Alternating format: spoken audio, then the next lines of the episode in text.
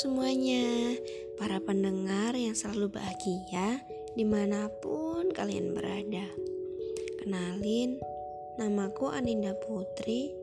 Aku seorang mahasiswi yang sukanya menghibur diri sendiri. Eh, enggak deh, bercanda.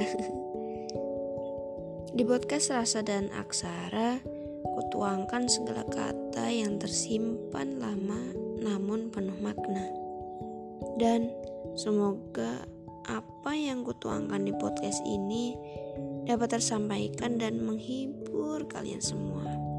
Oh iya, aku juga butuh kritik saran dan juga dukungan yang membangun dari kalian semuanya. Demi berjalannya podcast ini. Terima kasih. Salam hangat Aninda.